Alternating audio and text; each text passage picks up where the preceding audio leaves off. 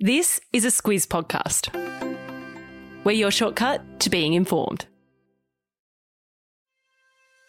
Good morning, I'm Eliza Harvey. And I'm Claire Kimball. It's Tuesday, the 1st of February. In your Squiz today, ringing in the Lunar New Year, a damning report into the UK party scandal, North Korea launches its biggest missile test in years, and a snapshot into the daily lives of Gen X versus millennials. This is your Squiz today.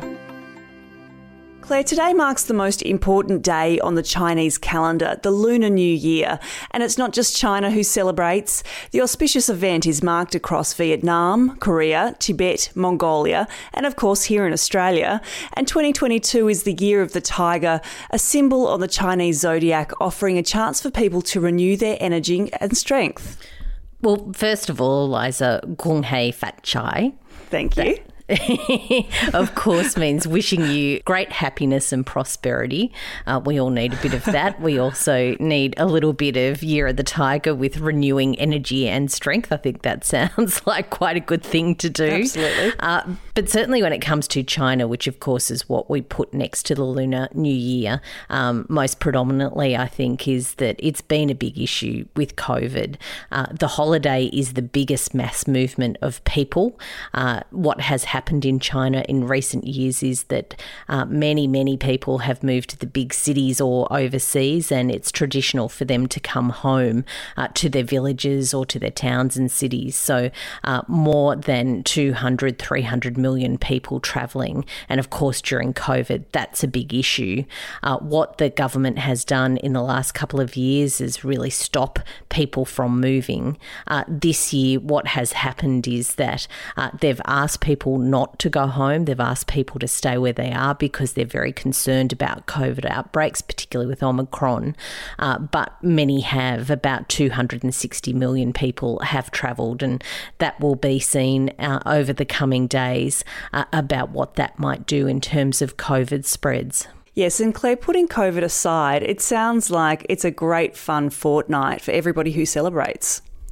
Oh, yeah, it certainly does. Lots of lucky meanings, lots of uh, things that are done in terms of rituals, lots of people eating fish today because the Mandarin word for uh, fish sounds like surplus, so that's a good thing. Uh, also, puddings uh, that symbolise advancement, um, foods that look like gold, so dumplings are really in order uh, but a lot of celebrating and a lot of people getting together to look forward to a new year. And of course, the Lunar New Year festivities are very big here in Australia. There's a great recipe from Aussie chef Adam Liaw, which I'll put in the episode notes. Expect to see a lot of red around over the next fortnight of lunar celebrations. Let's go to the scandal engulfing UK PM Boris Johnson now. A report into parties held during COVID lockdowns in the UK has been released, and it's found a failure of leadership and judgment in Downing Street. Claire, talk us through the report into what's being dubbed the Partygate scandal. So, this has been done by a public servant named Sue Gray. Her report's been highly anticipated in the last few days. It was expected to be released last week, but it's just come down in the last few hours. Uh, Johnson has apologised for failures of judgment. He also says that there'll be changes made in his office and uh, in those top levels of government, like the Cabinet Office, um, to make sure that the cultural issues are addressed. One of the things that Gray has pointed out is heavy alcohol consumption on the job as one of the big problems. But the anger is really palpable. There are many, including some in his own party, who are calling on Johnson to go. Uh, that, of course, is because there were very strict restrictions uh, due to COVID in the period where 16 parties and gatherings were held. Many didn't go to funerals for their own family members and, and the like. And even though Johnson was calling on people to do the right thing, they weren't doing it themselves. That's right, and 12 of those parties are being investigated by the police. And the former Prime Minister Theresa May is one of those who lashed out against Boris Johnson in the House of Commons. She asked the PM if he felt the COVID rules didn't apply to him. There'll be a lot more to come in this story this week. North Korea continues to ratchet up tensions with the United States. On the weekend, it's launched what's believed to be its biggest missile since 2017, in what it says is capable of reaching the US territory of Guam, Claire. It's a big missile. It's an intermediate range ballistic missile. Of course, the key is the word intermediate. It means that there are longer range ballistic missiles uh, that it apparently has in its arsenal, and that really is the big question for experts who are keeping a close eye on this. Uh, it is concerning to South Korea, to Japan, and to the US that North Korea has again committed resources uh, to developing its missile program uh, to have longer range missiles that potentially could reach the US mainland is again on the radar of those nations. It calls for talks with North Korea, but of course, talks have been very hard to come by. That's right, and North Korea's leader Kim Jong un has rebuffed multiple offers from the US President Joe Biden to restart those talks that were abandoned when Donald Trump was in power. A new study has found that women experiencing financial hardship due to the pandemic are three times more likely to experience domestic violence, Claire. Yeah, there's been big question marks since the start of COVID about exactly what it meant for domestic violence, uh, particularly for women who had lost jobs uh, or had not been able to work as much as they wanted to, putting them in that sort of financial stressed situation.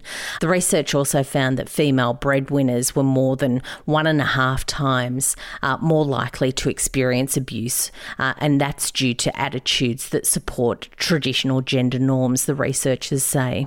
And advocates say strategies to dismantle those attitudes are needed, as well as ways to improve women's economic security, housing, and income support. Electric car sales in Australia had been lagging well behind petrol fueled cars for years, Claire, but that was until last year when new data shows a tripling of sales. Yeah, there's still a lot more petrol cars sold in Australia, don't get us wrong. Uh, but when it comes to electric cars, uh, they make up just a little bit more than 2% of our new car market. As you say, that's a tripling. So they're really starting to get a lot more support. One of the issues that people who who are interested in purchasing an electric car say is that they're expensive, and that seems to be borne out in this research. The most popular model that takes up uh, more than 60% of sales is the Tesla Model 3, and that starts at about $60,000. And interestingly, China tops the list of countries where electric cars are all the rage, accounting for 12% of global EV sales.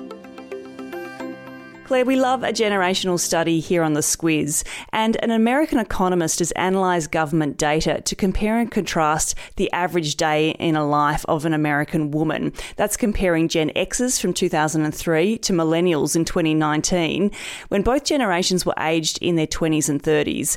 And it shows that in a relatively short period of time, women's daily lives have changed. Yeah, and of course, technology has a lot to do with that. Uh, when you look at uh, Gen X, from 2003 when they were aged around 23 to 38. What they were doing in a normal day was quite a bit of housework, uh, also caring for kids. Uh, they were reading for pleasure, which sounds quite nice, uh, but they were also doing quite a bit of lawn work out on the mower and digging up the weeds by the sounds of things. Uh, when you compare that to 2019, so we're talking about millennial women, uh, again, when they hit that zone of 23 to 38, they were more inclined to be doing some exercise, also spending leisure time on computers. So rather than picking up a book, um, they were also taking care of their pets. And uh, this sounds rather good, Eliza, they were sleeping. So before Fabulous. you get a bit too, you know, who's got it best, um, Gen Xers were more likely to have their own home. So I guess that's something for them. And Claire, as you mentioned, huge technological changes over that period and lots of references to to shopping in that report, both in malls and supermarkets, an insight into a time before COVID. Squiz the day, Claire, what's on your radar? So today we've got Prime Minister Scott Morrison at the press club. There's a few details in the press this morning about what he might be announcing, things about incentives for those who are innovative and also those in aged care. So we'll see how that pans out today. Uh, also, Philip Lowe, uh, the governor of the Reserve Bank, might make an appearance a bit later. The Reserve Bank board is meeting today to consider interest rates. Yes, lots of speculation about what will happen there. So, two important events to keep an eye on. And a reminder that if you aren't already, there's a whole heap more news where this came from via the Squiz Today newsletter. It's free to sign up. Just jump onto our website or follow the link in your episode notes. Thanks for your company today. We'll be back tomorrow.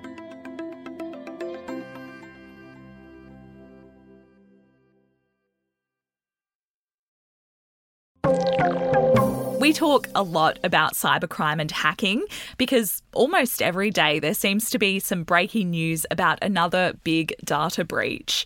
But NordVPN can help protect you online kind of like a cyber bodyguard. It protects your personal and sensitive data while you're online to stop it from falling into the wrong hands. That way, you don't have to worry about keeping your identity and private data safe every time you log on. And even if you make a mistake and click on a dodgy link or open a suspicious email, NordVPN's threat protection will kick in and delete it before it makes a mess of your computer. To find out more and get a great discount, visit NordVPN nordvpn.com forward slash squiz today.